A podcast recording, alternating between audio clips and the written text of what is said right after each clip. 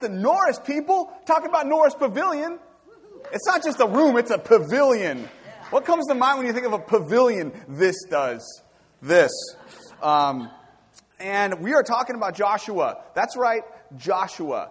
The, the people of God bringing them, or God bringing them into their promise. It's a great, great thing to be able to do. And I'm just so glad to be with you. There was a lot of people at the beach service today, I think because vitamin D is back in the South Bay emanating from that giant uh, ball of gas in the sky that we can actually see, which is great. Um, what other random thing should I say right now? So, a little bit about me, because I know you're dying to know. Um, I'm a total show and tell person. I love show and tell. I love it. It was my favorite thing growing up. It's kind of my favorite thing now. If you come to my house, if you come to my house, it's just a weird instinct. You're there, and all of a sudden I'm like, I gotta show them stuff. I gotta show them stuff. Look at this, my grandpa made this. Hey, look at this picture over here. Look at the rug. Bray did this thing, right? I'm just constantly wanting to show you stuff. The beautiful thing, I'm a, full time professor. I just part, I'm a part time pastor. Um, and the, the, the, fun thing about being a professor is you get a captive audience for like three hours. So I will regularly start my classes with a slideshow of the weekend's events. Here's what Dr. P, they call me that. I, call, I have them call me that because my last name is Pedophiles, mispronounced horribly. Um, can't put it on a license plate, doesn't really work. Uh, doctors' offices are awkward when they ask uh, Mr. Pedophiles, please come forward. So they call me Dr. P.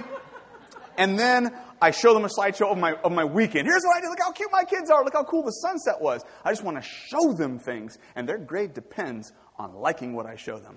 So I'm a show and tell person. Um, and we kind of all are. If you go to the Esplanade tonight, you, which a lot of people line the Esplanade, y'all, how many of y'all go to Esplanade Sunday, Sunday nights? It's kind of a South Bay ritual. You go to the Esplanade, you, you watch the sunset. And it, it's funny, like, what a sharing culture we've been. When I was in high school, it used to be you get down there, maybe there's a couple kind of snuggling, there's some old folks enjoying it, and it's just this kind of cool, quiet thing. Now, you're down there, and everyone's just like this.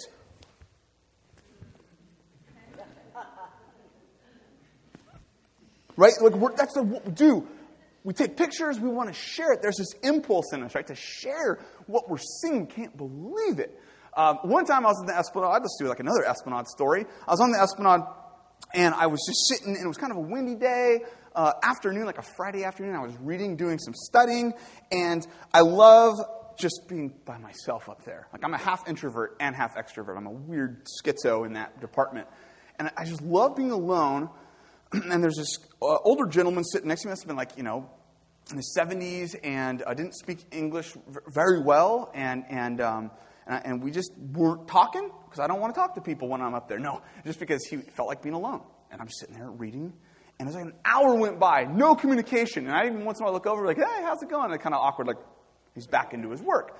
And all of a sudden, I'm reading, and I, I, I just am jolted. He looks up, he's like, You see that? You see that? I'm like, Whoa, what happened? Like a whale popped up right there. And he, like, hasn't talked to me the whole whole hour and just had to I had headphones in, it scared me, had to get my attention because he did not want me, a dude he didn't know, didn't really care much about probably, we didn't know each other. He wanted me to see this and we are the only ones out there. And so it's not enough to look up and see the whale and go, "Oh, that's cool."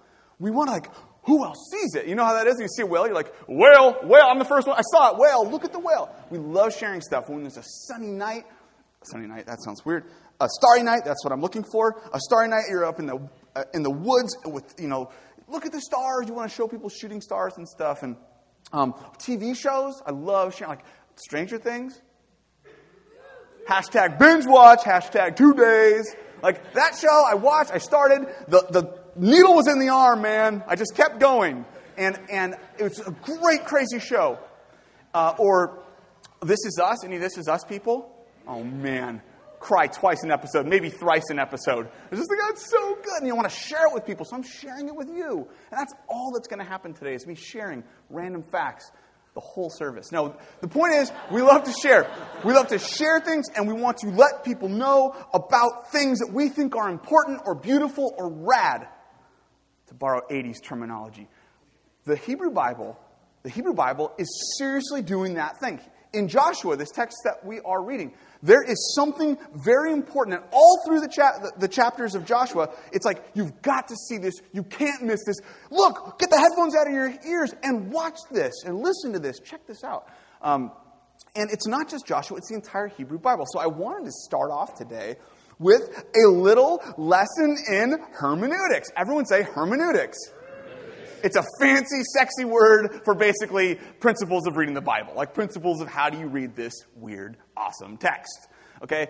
Um, and this is something I learned way back in my undergraduate days, and it's just stuck with me and been very helpful. When we encounter the Hebrew Bible, or the Old Testament, uh, some refer to it, when we encounter it, we typically look for different things, and we're trying to read it um, uh, in, in, a particular way. Well, in the ancient Near Eastern context and in the way in which the Bible works, there are certain things the authors are like going, you got to see this. This is the thing I want you to really focus on. And here are some other cool things, too. All right, I need a few um, helpers. Let's see here. Uh, uh, come on, get up, get up here. Get up. Thank you so much. That's what I'm talking about. Give her a hand. Yep. All right. All right. Um, and let's see here. Uh, Gail, are you, are you nursing an injury? You, would you come up? Okay. So, all right, Gail, you, will we'll take this to the next level. Two lovely ladies already, and let's get Chris Iomo up here just to bring a little ugly into the mix. Come on, Chris Iomo. Okay, uh, my, my, my best friend, Chris Iomo. Okay, here's a, here's a, there are three things, and this is really simple. There's nothing sophisticated about what I'm about to teach you, but it's, it was, I found it very helpful, so I want you to think about it. Okay, there are three sorts of things that we typically look for. Let's go, first of all, this right here. My, my kids help me with these, by the way. Characters, right? Characters. Individual characters in, in, a, in a particular story. no, it said every time I made a sign, I always start. I don't do anything scientifically. It's all shoot from the hip, and I start. I start, and I don't have enough room at the end. yeah, thanks, Chris. Thanks for pointing that out, brother. Um, characters, and this is what we're drawn to as audiences today. Me and Bray just went to watch Rogue One for the first time last night in those wonderful reclining seats up at Regal, and it was amazing. And the movie's really cool. But we love the character development, the story, like who is this girl and where did she come from and her father, the relationships of individual characters. That's kind of our thing in the modern West. We love individual characters, right? A lot of Bible studies based on that, a lot of sermons preached on that. Like, what was Joshua thinking that night? What must have been going through his heart? Right? That's what we're focused on. It's one element that's definitely described in the Hebrew Bible, but it's not the focus, you'll be surprised to know. This one here, Michelli colored and then put up. Thank you so much. All right, so we have this um, uh, other major character in the Hebrew Bible. It's called Israel, the people of God. The people of God referred we refer to as Israel the Hebrews in different contexts. And this is the sort of second level of, of, of importance. So this is the lowest level in the Hebrew Bible, believe it or not. Characters, it's like you don't get a lot of character development. We want it, it doesn't provide a lot. It's not the primary concern. This, though, is a pretty important concern. Learning about the people of God. What's God doing with a whole entire people and their long heritage? That's very important for all peoples. Okay, this is the second level.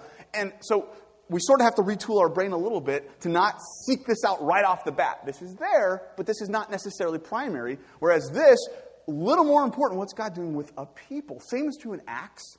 Same is true in the New Testament and other things. But the number one thing, Gail, would you hold this nice and high? Gail's a professional model, so we're, this is like next level sermon today. Um, God. Now, Brixton helped me with this. Brixton has kind of a Jackson Pollock postmodern approach to art. So you'll notice uh, this is hands down the obsession of the Hebrew Bible.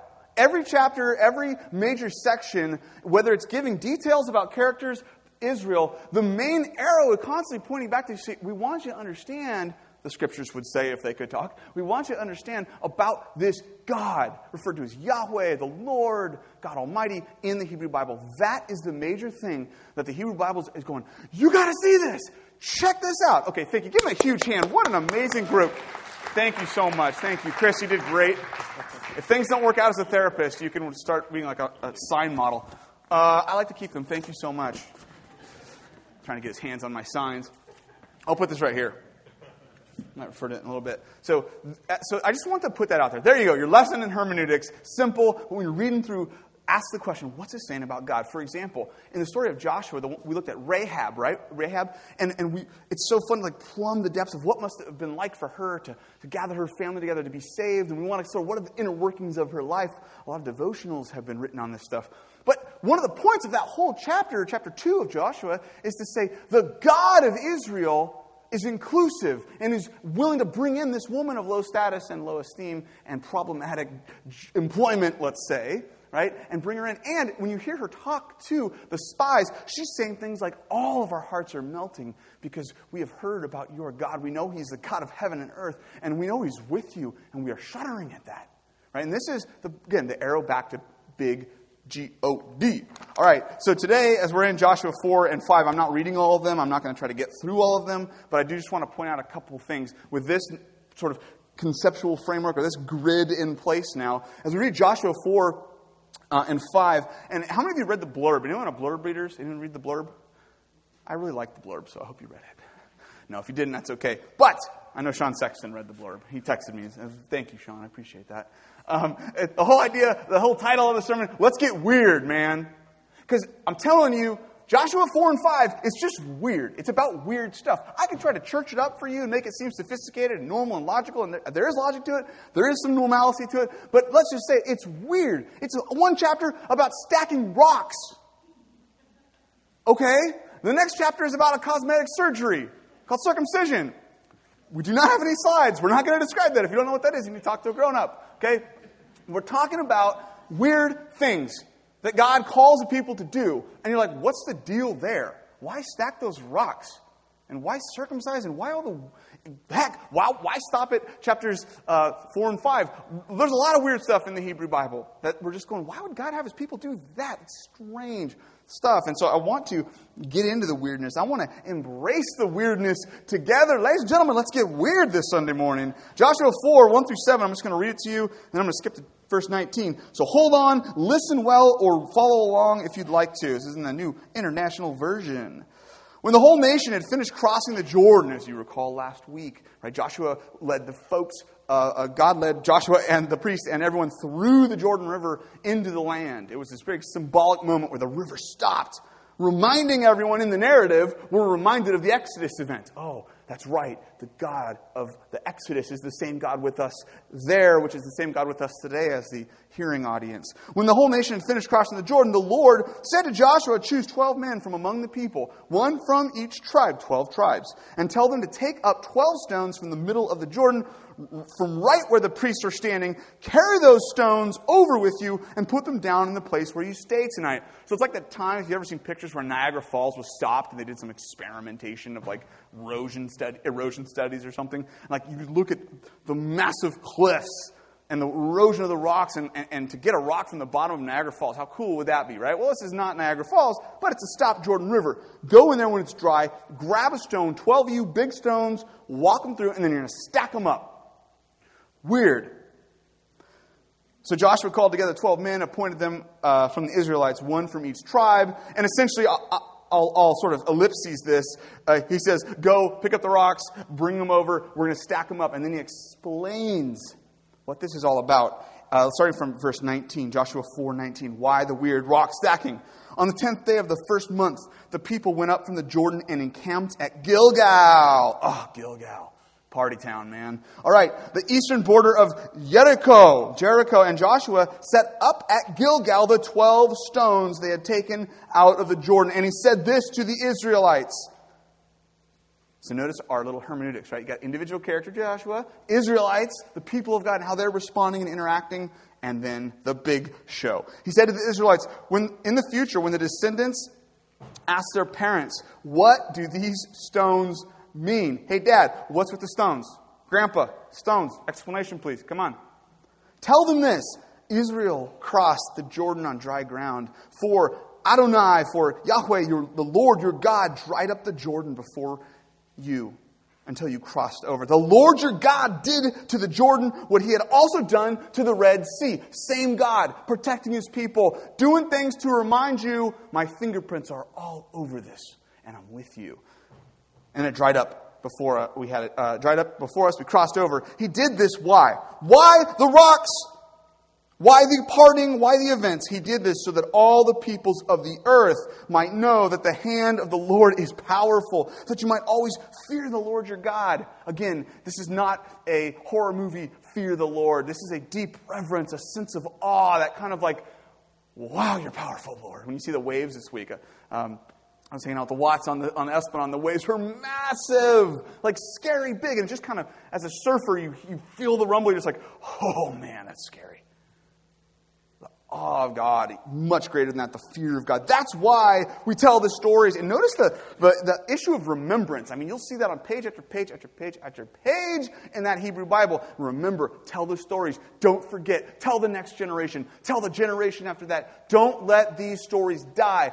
Why? Because God, in His sovereignty, wisdom, brilliance, and quite frankly, sometimes in my mind, weird ways of doing things, has decided to let Himself be known through peoples. Through people that treasure a tradition or treasure things He's done and keep the story going. Essentially, one part of what we're doing here today. Okay, so the first point was weirdness ensues. That's the weirdness, the rocks and then in chapter 5 of Joshua, and I'm not going to read that whole thing, I'll let you do that at home. In chapter 5 of Joshua, essentially, the Lord calls Joshua to remind the people, all right, all you dudes who aren't circumcised, line up, time to get that done. Right? And like, okay, this is getting even weirder. If it's your first time at a church today, we talk about weird stuff sometimes. The goat sacrifice is after the service, though, so if you want to stay till after, you can participate. No, I'm kidding. We don't sacrifice goats.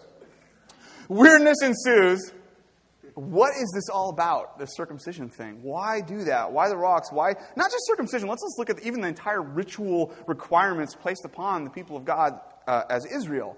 Um, yet Sabbath, sacred, sacred time, sacred space kind of stuff, these really intense rituals. Most of Exodus is not about the Exodus. Most of Exodus is about the building of the tabernacle. If you want an expert in the Hebrew Bible, my man Matt Engel right here, actually. He's an awesome youth pastor. This man knows the Hebrew Bible uh, better than most people I know. So amazing, amazing um, scholar to talk with about it. But it's all about this really intense rituals.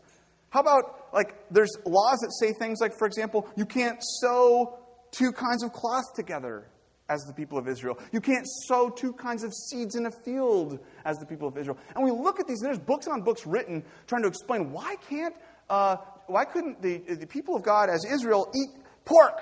Well, there's worms in the pork. That must be it. God's protecting them. Well, what got everyone sick at Chipotle? Wasn't the pork, right? It was like lettuce and stuff. Like so, obviously, whatever rituals God's given His people, they're they're kind of weird. They don't make a lot of sense, and they don't. And by the way, the Bible does not give any explanation for why the circumcision physiologically. What's with it? There's no explanation for it. There's not a lot of explanation for any of the ritual law. It's just, I'm going to argue, my point I would hope that you think about today is embrace the weirdness of it all. It's actually meant to be weird. It's meant to mark a people out in a really specifically conspicuous, weird way that you look at them and go, weird stuff they do. Interesting people. Very strange. Right? And, and, this is certainly the way that the nations from ancient Near Eastern time to uh, Greco Roman times would look at the, the, Jews or the Hebrews and go, they're just strange. Why do they do the things they do? Weirdness ensues. Now, weirdness explained. I'm going to try to explain a little bit about the weirdness.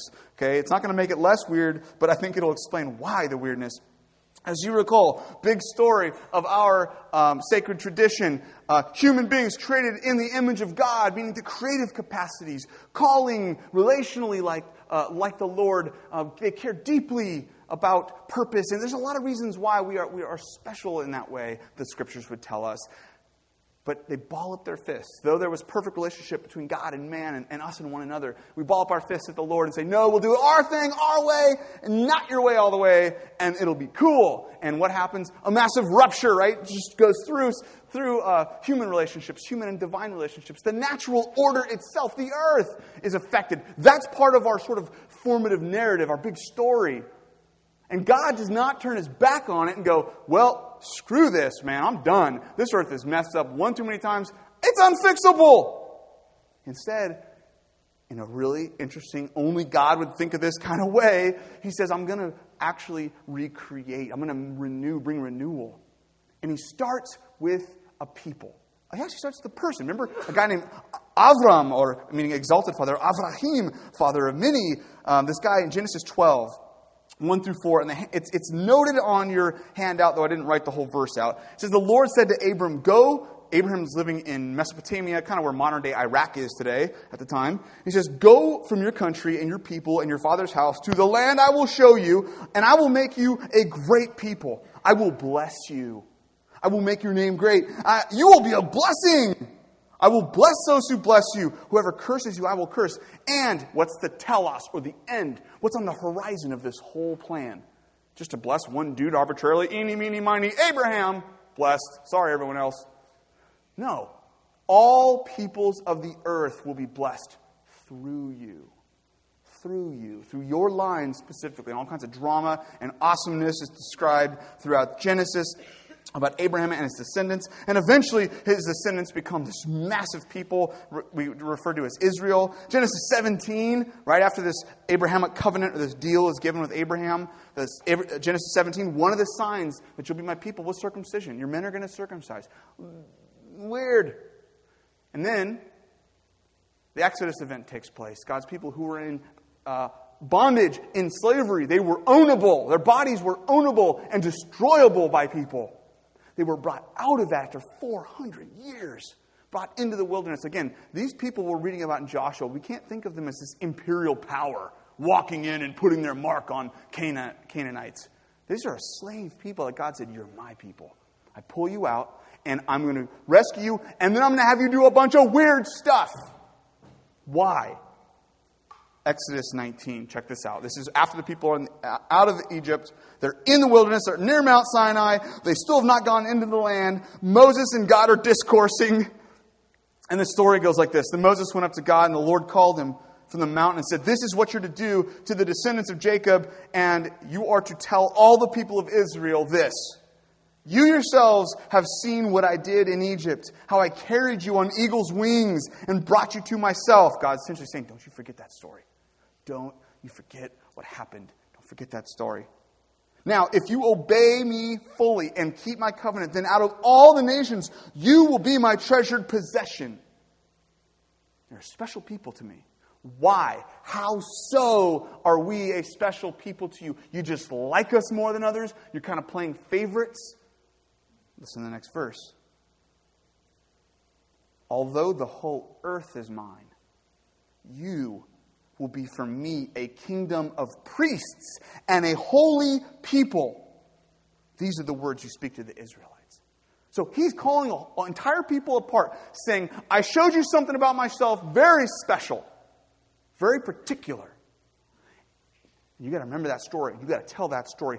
And you are going to be a nation of priests to all nations. Let me ask some questions, folks, especially if you have a, a, maybe a Roman Catholic background or maybe just want to uh, pitch in, I don't care. Um, with anything, what does a priest do? Anyone? What does a priest do? Just kind of out loud think for a minute. My semester starts tomorrow, so I got to get in the mode of question answer. What, what, what do priests do? Serve God. Serve God? Mediate. Mediate. What? Hear confession. Yeah. Yeah. Serve God. Don't get married. Don't get married in, in, in a particular tradition. In uh, Hebrew Bible, priests got married. In, in the Catholic tradition, yeah, they don't, no, no marriage. What's that? Priest the word. Okay, good. So, so this idea of representing, yeah, this active group, man. The beach was like, they're just bronzing. Just down there. Oh. Um, the, the role they're playing as a priest is to say, on behalf of God, I will hear confession, let's say, in, in the Roman Catholic tradition. I will hear confession, and I will mediate with the Lord on your behalf. In the Hebrew Bible, similar kinds of things. A priest mediated for God. So if all of Israel is a nation of priests for all nations, what does that mean? Think about that for a minute. An entire people have become, in God's words, mediators. That is, you are going to show me to them. You're going to mediate my blessing and my presence and my truths. You're going to mediate a story, characteristics of who I am, what I've done, what I'm doing, what I'm going to do. That's going to be your precious cargo. And eventually, as we find out, right, as the story continues, out of you will come a Savior. Out of you will come, essentially, mind blowingly, God coming down and dwelling with us and dealing with our deepest problems with His own body and blood and shame. And then rising from the dead. All this is coming from Israel. And the point is not just to bless Israel. The point isn't to circle the wagons and let's bless each other and give each other high fives because we're cool people. The point is to mediate to all nations. Listen to, I want you to know who my God is. I want you to hear the stories of my God. I want you to see him in the way we interact. Now, what's with the weird stuff? Still, back to that question. I think the whole purpose is to essentially we're going to Disneyland, Israel. You're all going to wear neon tank tops that are going to look really conspicuous and bright neon hats. And everyone's going to be like, hey, what's with the tank top and the hat, man? Oh, yeah, let me tell you about my God. What's with the Sabbath stuff? Let me tell you about my God. What's with the circumcision you guys do and the whole like eating, not eating certain foods? Pork is delicious. I love bacon. Let me tell you about my God, right? So it's to point them out, to mark them out as his people, so you can literally go around and go, there, there they are. You want to know about their God? Their God. They'll tell you about their God. There are people that are weird in the things they're told to do, so that you will ask the question, tell me why you do this stuff. And they'll say, well, let me tell you something. Let me tell you about someone. Weirdness evolves. Okay, this is not about beneficial mutation and natural selection.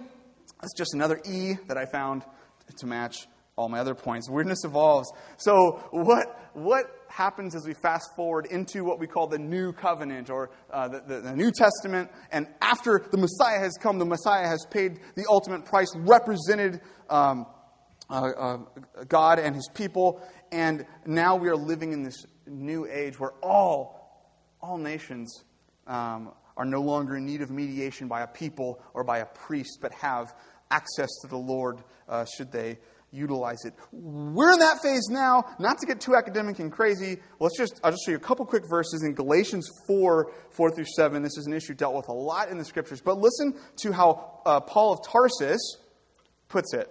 But when the fullness of time came, notice that there's this, there's this timetable to salvation history. It, it unfolds in history. As a historian, I'm excited about that. But it might seem strange uh, to many as he's unfolding this plan in the fullness of time, God sent forth his son, born of a woman, born under the law, circumcision, clean unclean food, sacred time, sacred space, all that stuff, so that he might redeem those who were under the law, that we might receive the adoption as children.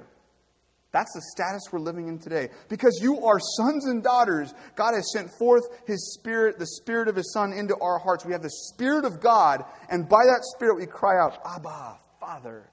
Beautiful, endearing call. Therefore, you're no longer a slave, but you are a son or a daughter. You're no longer, and if you're a son or daughter, you are an heir through God.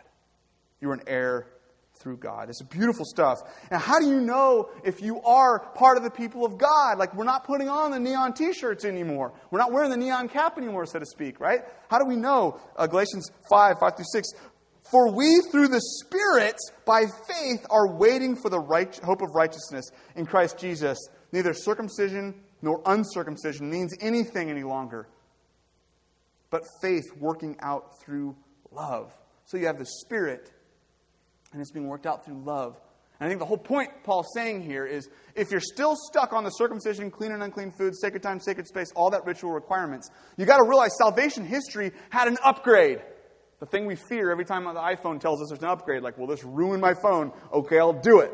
Right? And with the new upgrade, new operating system, I'm not a tech guy, but that stuff sounds what I hear them say, right? With the new operating system, we went from Microsoft Word 1.0, where you couldn't save something without it crashing, to now like Microsoft Word 1000.0, whatever we have now. Still frustrating, but much better. And he's saying, don't go back to Microsoft 1.0. That's, that's been upgraded.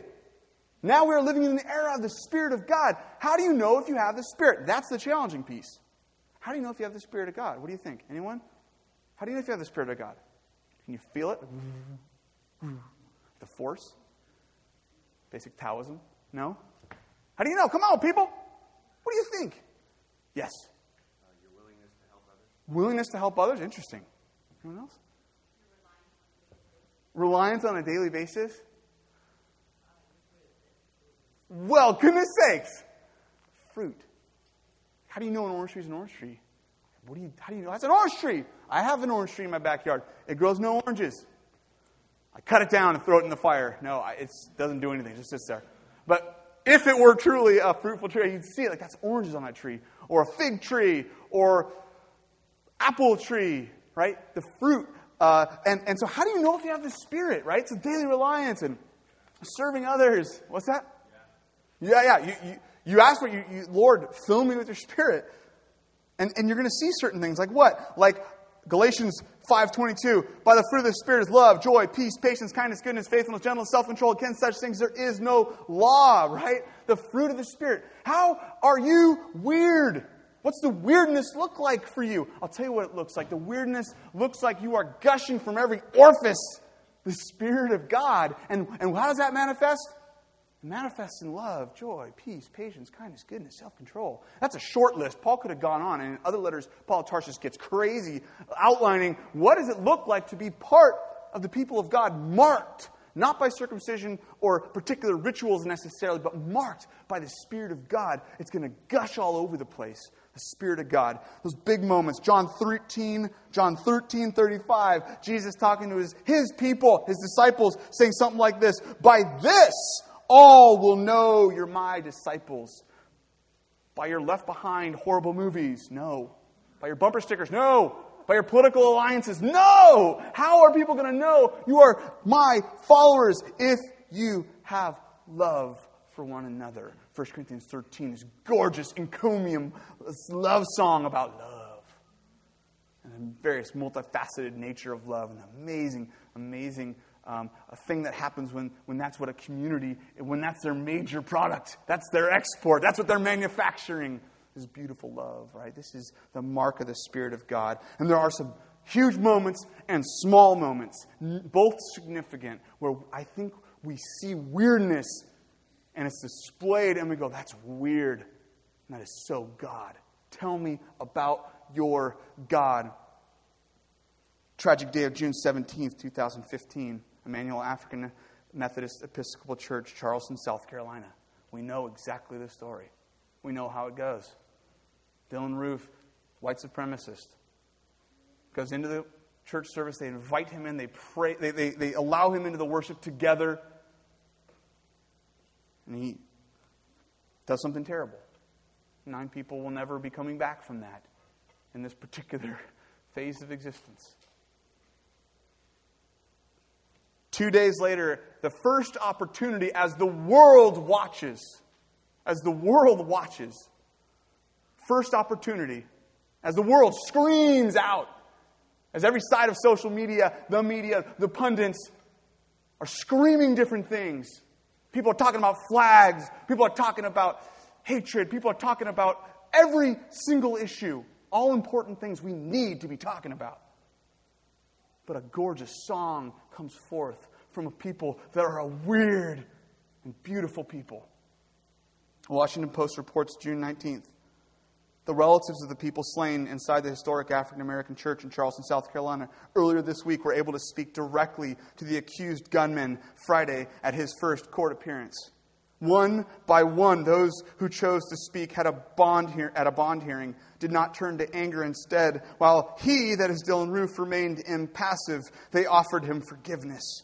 And they said they were praying for his soul. They even described, even as they described the pain of their losses, I forgive you Nadine Collier, the daughter of seven year old Ethel Lance, said at that hearing, her voice breaking with emotion. You took everything very precious. You took a thing very precious from me. Something very precious. I will never talk to her again. I will never ever hold her again. But I forgive you and have mercy on your soul. And the world beholds the weirdness of the Spirit of God and ask the question who is your God? Who is your God? Who do you serve? Big national modeling of the weirdness of the people of God, of the Spirit of God. Last story, local modeling, very recent modeling of it. Someone that most of us know pretty dearly. Um, as, as, many of you know, uh, Dave and Kristen, uh, the Windor family, uh, a huge fire at their house. House they built, worked years building per, very personally and are no longer able to live there. There's been a lot of work. A lot has been destroyed in that fire. And I texted Dave, as soon as I heard about it, I texted Dave, Dave, brother, because I'm such a good guy. Dave, anything you need. Bro, are you okay? How are you doing? Everything. He texts back um, some pictures, an awesome picture of a video of Joel Heitzler cruising in on, on his bike, cranking some music, just lightening the, the, the mood for everybody. And then he texts, he texts me a, a, transcript of what he sent to his family that day. To all his amazing family. If you know the Windors, um, incredible people. He said, uh, I looked down and I saw this, and it's a picture of a sign uh, that someone had made. It was very clearly made, maybe by a child or by Dave. I'm not sure how good an artist he is. I know Kristen's awesome, so maybe Dave, I don't know. And, and it's a sign that has Psalm 49, 16 written in sort of paint pen. And it says, I will sing of your strength. In the morning I will sing of your love. For you are my fortress, my refuge in times of trouble. You can see it charred, and you see the, the debris, just the massive debris right behind it. And this word, and he says this to his children, his family, his wife and children. Indeed, we will sing of his strength in the morning, for he is our fortress in times of trouble. This is what our family is made for. We are built for this. Every one of you guys. We're going to model to the heavens and the earth that the enemy can deal a blow, but God gets the last word. In our weakness, he is made strong. In our attitude, we will not succumb to the desire of the enemy, but we will continue to demonstrate thankfulness and gratitude for everything God has done for us. We will not be shaken. We will not shrink back. We will not hesitate in the call that God has for the life to be, for our life to be transformers and world changers. Long, beautiful text. We are his ecclesia, that means his church. And with that, we possess the authority to pull down strongholds, to usher in his peace Wherever we are and whatever happens, ashes to beauty. He takes, he takes everything the enemy intends for harm and turns it into an opportunity for his glory. The time to rise and live in faith and gratitude is right now when we're down, not when we are up and everything is going our way. This is when we deal the devil the strongest blow. Every one of you guys are warriors. You are strong and wise, calm and mature. You have perspective, and you are grateful people, and you always have been. Mom and I are so incredibly proud of you. That house was a marker for warmth and love and openness to others, and it will be again. So, yes, 2017 is the year of breakthrough, but we're going to have to fight for it, and the battle begins. And right now, our greatest weapon is our attitude of thankfulness and faith. Dad. Yeah, that's what I'm talking. Yeah, that's what I'm talking about. It's just that it's that micro modeling, right? The national scene has beheld it locally in my own life. I look at this guy, Dave Windorf and Kristen and their family, and I go, that is weird and awesome and beautiful. And that, my friends, that is where God is communicated in the most glorious key. So we're going to transition now into uh, taking communion, and um, I'm going to pray and ask Jazz to come up and lead us as we remember, as we remember what brought us near to the Lord, what made us His people in the first place, the sacrifice of Jesus. Lord, thank you. Thank you that you take every single thing, no matter how dark and painful and seemingly irrational or tragic, and you can transform. And I thank you for those people in our world, many and well, most in this room and elsewhere, who do. They just they smell like your spirit. They they emit the fruits of the spirit like it's going out of style. I thank you for their, for those. It's not about doing more. It's not about pleasing you and earning your favor. It's about yielding to your spirit and saying, Lord, do more. And God, I thank you so much. I pray you would be with the Windors and with all of those, Lord God, that are going through very difficult things right now. Lift their heads, and Lord, allow a broader and bigger platform for them to showcase who their God is through this all. And we love you in Jesus' name. Amen.